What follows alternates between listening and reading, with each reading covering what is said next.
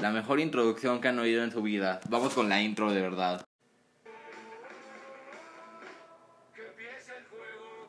Bueno, a ver, como verán en el título, vamos a hablar del lenguaje inclusive, porque somos aliados, ¿no? Ah, bueno, más bien creo que creo que esto va a terminar un poco mal, pero Espero ¿qué que sí importa? salga para junio. Sí, en este caso ya oyeron a un invitado, pero tenemos a otro nuevo, ah, que no diremos su nombre porque razones, le diremos Privacidad. le diremos C. Ah, bueno, C, ¿qué opinas del lenguaje inclusivo? Ok, qué gran opinión. Básicamente el lenguaje inclusivo es como algo que inventaron la gente, usualmente la gente moderna, los progres para, pues, no sé, para ser inclusivos, o sea, ¿de qué te suena? Bien, para empezar, hay que llamarle las cosas por lo que son. El lenguaje inclusivo es una deformación del lenguaje español, ya que la misma RAE se ha pronunciado al respecto y eh, para ese motivo sirve la O en, dentro de la terminación de las palabras con género.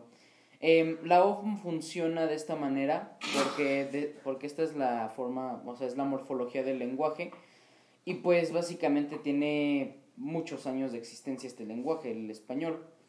Em, desde sus principios se estima que desde que el latín empezó a tener variaciones en, el, en Europa occidental, que empezaron, esta, o sea, empezaron a formarse diferentes lenguajes, por ejemplo el italiano, el francés, el español, que son diferentes lenguas romances.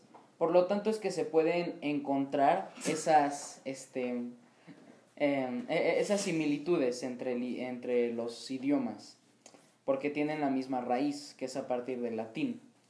Bien, entonces, durante los asentamientos en lo que fue España, de las diferentes, bueno, de lo que es España más bien, de Arriba las España. diferentes, de los diferentes asentamientos, Ese. y pues sea normal, o sea, el español fue tomado como una lengua oficial. Eh, este ha tenido una historia a lo largo de su formación y pues ha ido adopta- adoptando variaciones, ¿no? Lo, ha ido tomando em, modismos. Como por ejemplo, no sé si viste, pero palabras. Realizaron el verbo cruzazulear. Lo Ajá. pusieron en la RAE. RAE. Bueno, en este Y también caso le dieron una palabra, los a mí odio, no que me incumbe. En este caso yo nunca me he pronunciado sobre que esté de acuerdo con eso. Eh, realmente tampoco me parece algo necesario, ya que pues existen muchísimas palabras dentro del vocabulario español para referirse a ese verbo en específico. Em, bueno, entonces continuando con lo del lenguaje inclusivo. Em, originalmente, por lo que se cree, es que existía un, este, igual una forma de referirse a ambos géneros, es decir, de una manera inclusiva. Sin embargo, al no ser tan adoptada ni tan cotidiana, se empezó a dejar atrás y se empezó a utilizar el, el, la O, o sea, el masculino, el masculino en el verbo, pues para poder hablar de esta manera, ¿no? Sin embargo, en la actualidad incluso se ven unas palabras que utilizan ese, esa morfología, pues. Por ejemplo, lo son las palabras que terminan en ente, ya que ente, eh, creo que es pretérito perfecto, que, que bueno, que se re- bueno, es, el, es la conjugación si mal no recuerdo, ya que el ente significa básicamente que se refiere a un ente, o sea, no, no, no especifica a qué se refiere, puede ser un animal, una persona, de lo que sea realmente. Por lo tanto, existen, una, existen conjugaciones entre verbos y el ente, por ejemplo, presidente, que es un ente que preside. En Wow. ese, por ejemplo, Wow. ese, por ejemplo, no tiene una conjugación, bueno, no tiene una, em, un- un- una versión femenina que utiliza, bueno, que erróneamente se utiliza como presidenta, por ejemplo. Realmente la palabra correcta es presidente, ya que abarca ambos géneros, siendo refiriéndose a un ente, no refiriéndose al masculino específicamente. Ok, luego que nos diste la plática de la RAE, pero tú qué opinas, o sea, porque yo obviamente una estupidez, ya que pues... Sí, lo bonito del español es que hay muchas palabras para referirse a pues cosas en general, por ejemplo, Hay palabras para palabras. si no- en vez de personas, di gente, Exactamente. raza, bueno, no. Ah, no, pero tú qué opinas? Pues personalmente como dije, para mí eso es una deformación de la morfología del español. Eh, como ya dije, realmente yo me apego mucho a las reglas ortográficas Ah, Y como el pues- dueño de la RAE. y precisamente esto no, no, no, no, no tiene mi mejor opinión, ya que realmente yo considero que no existe una necesidad implícita para realizar esto.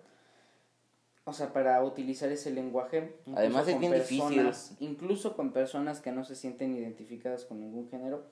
Realmente, pues, o sea, si no se sienten identificadas con ningún género, no, existe, no, exi- no, no debería de haber problema en alguno en que se utilice una palabra que, pues, como tal es una palabra, solamente tiene un significado, gen bueno, nada más tiene una terminación genérica para hacer mayor especificación dentro de a quién se refiere.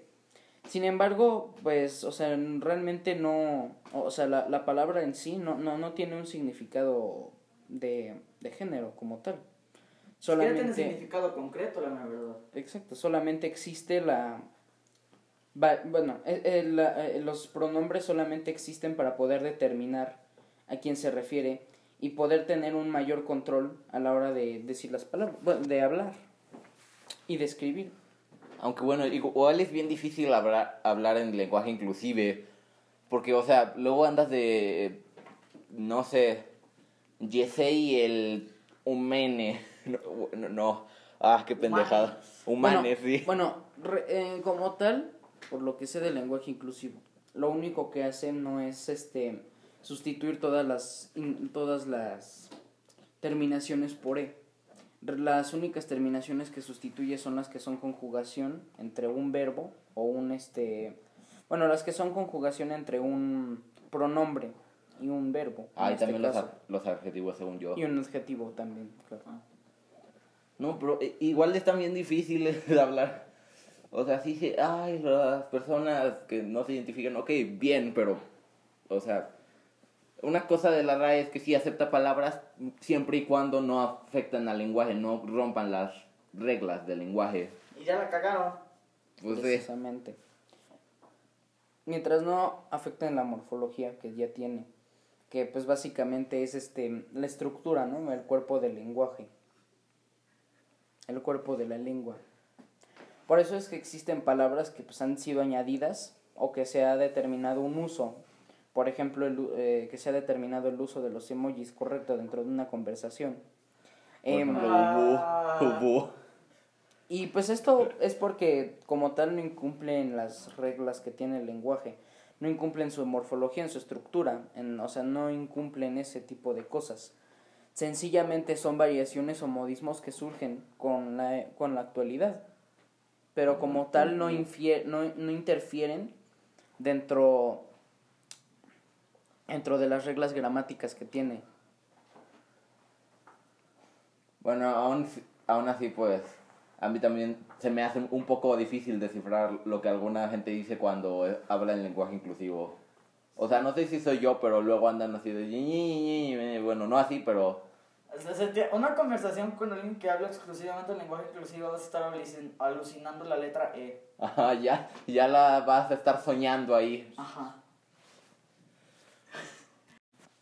Y bueno, la verdad es que, o sea, está bien que la gente pues, lo use, pero que no se me acerquen en un radio de 50 metros.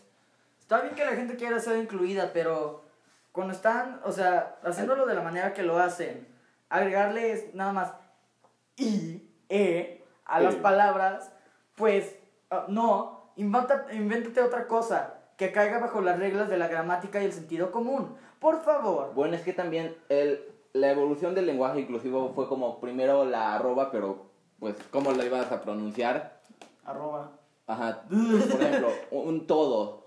Si le pones el primer lenguaje inclusivo sería todo arroba, ese. Pronúncialo como W. Todo. Todo. Luego se intentó por una X. sí, pero era muy difícil pronunciarlo. Todo es- Latinx. Latinx, pinches Latinx. Oh. Ah, sí, los latinos. Técnicamente es lenguaje inclusivo, ¿no? Técnicamente es lenguaje Sí, inclusivo. o sea, no sé por qué los gringos, o sea, se inventaron la proteger palabra. a todos de lo que de sus propios errores. That was his mistake. De- Pinches gringos. Es que luego, o sea, están los social justice warriors que son una- Excelente pronunciación.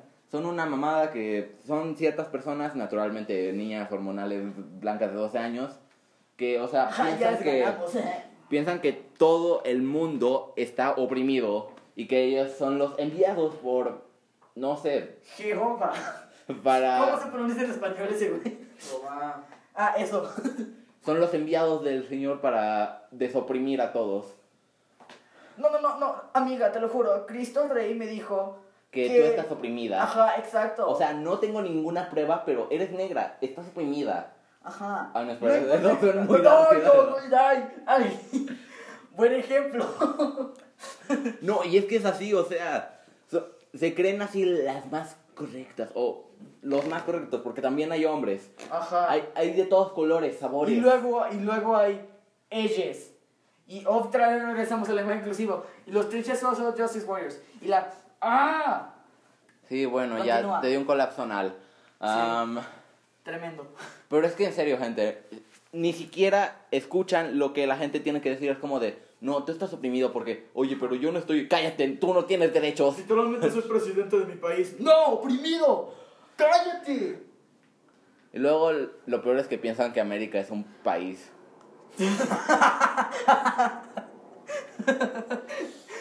¿Te, te importaría continuar, Joaquín? Ay, América es un país. Eso está quedando horrible. Ah, Bueno, en conclusión, ¿por qué no inventan un pronombre para mí? Un helicóptero de Apache de combate. Ciao, concha tu madre.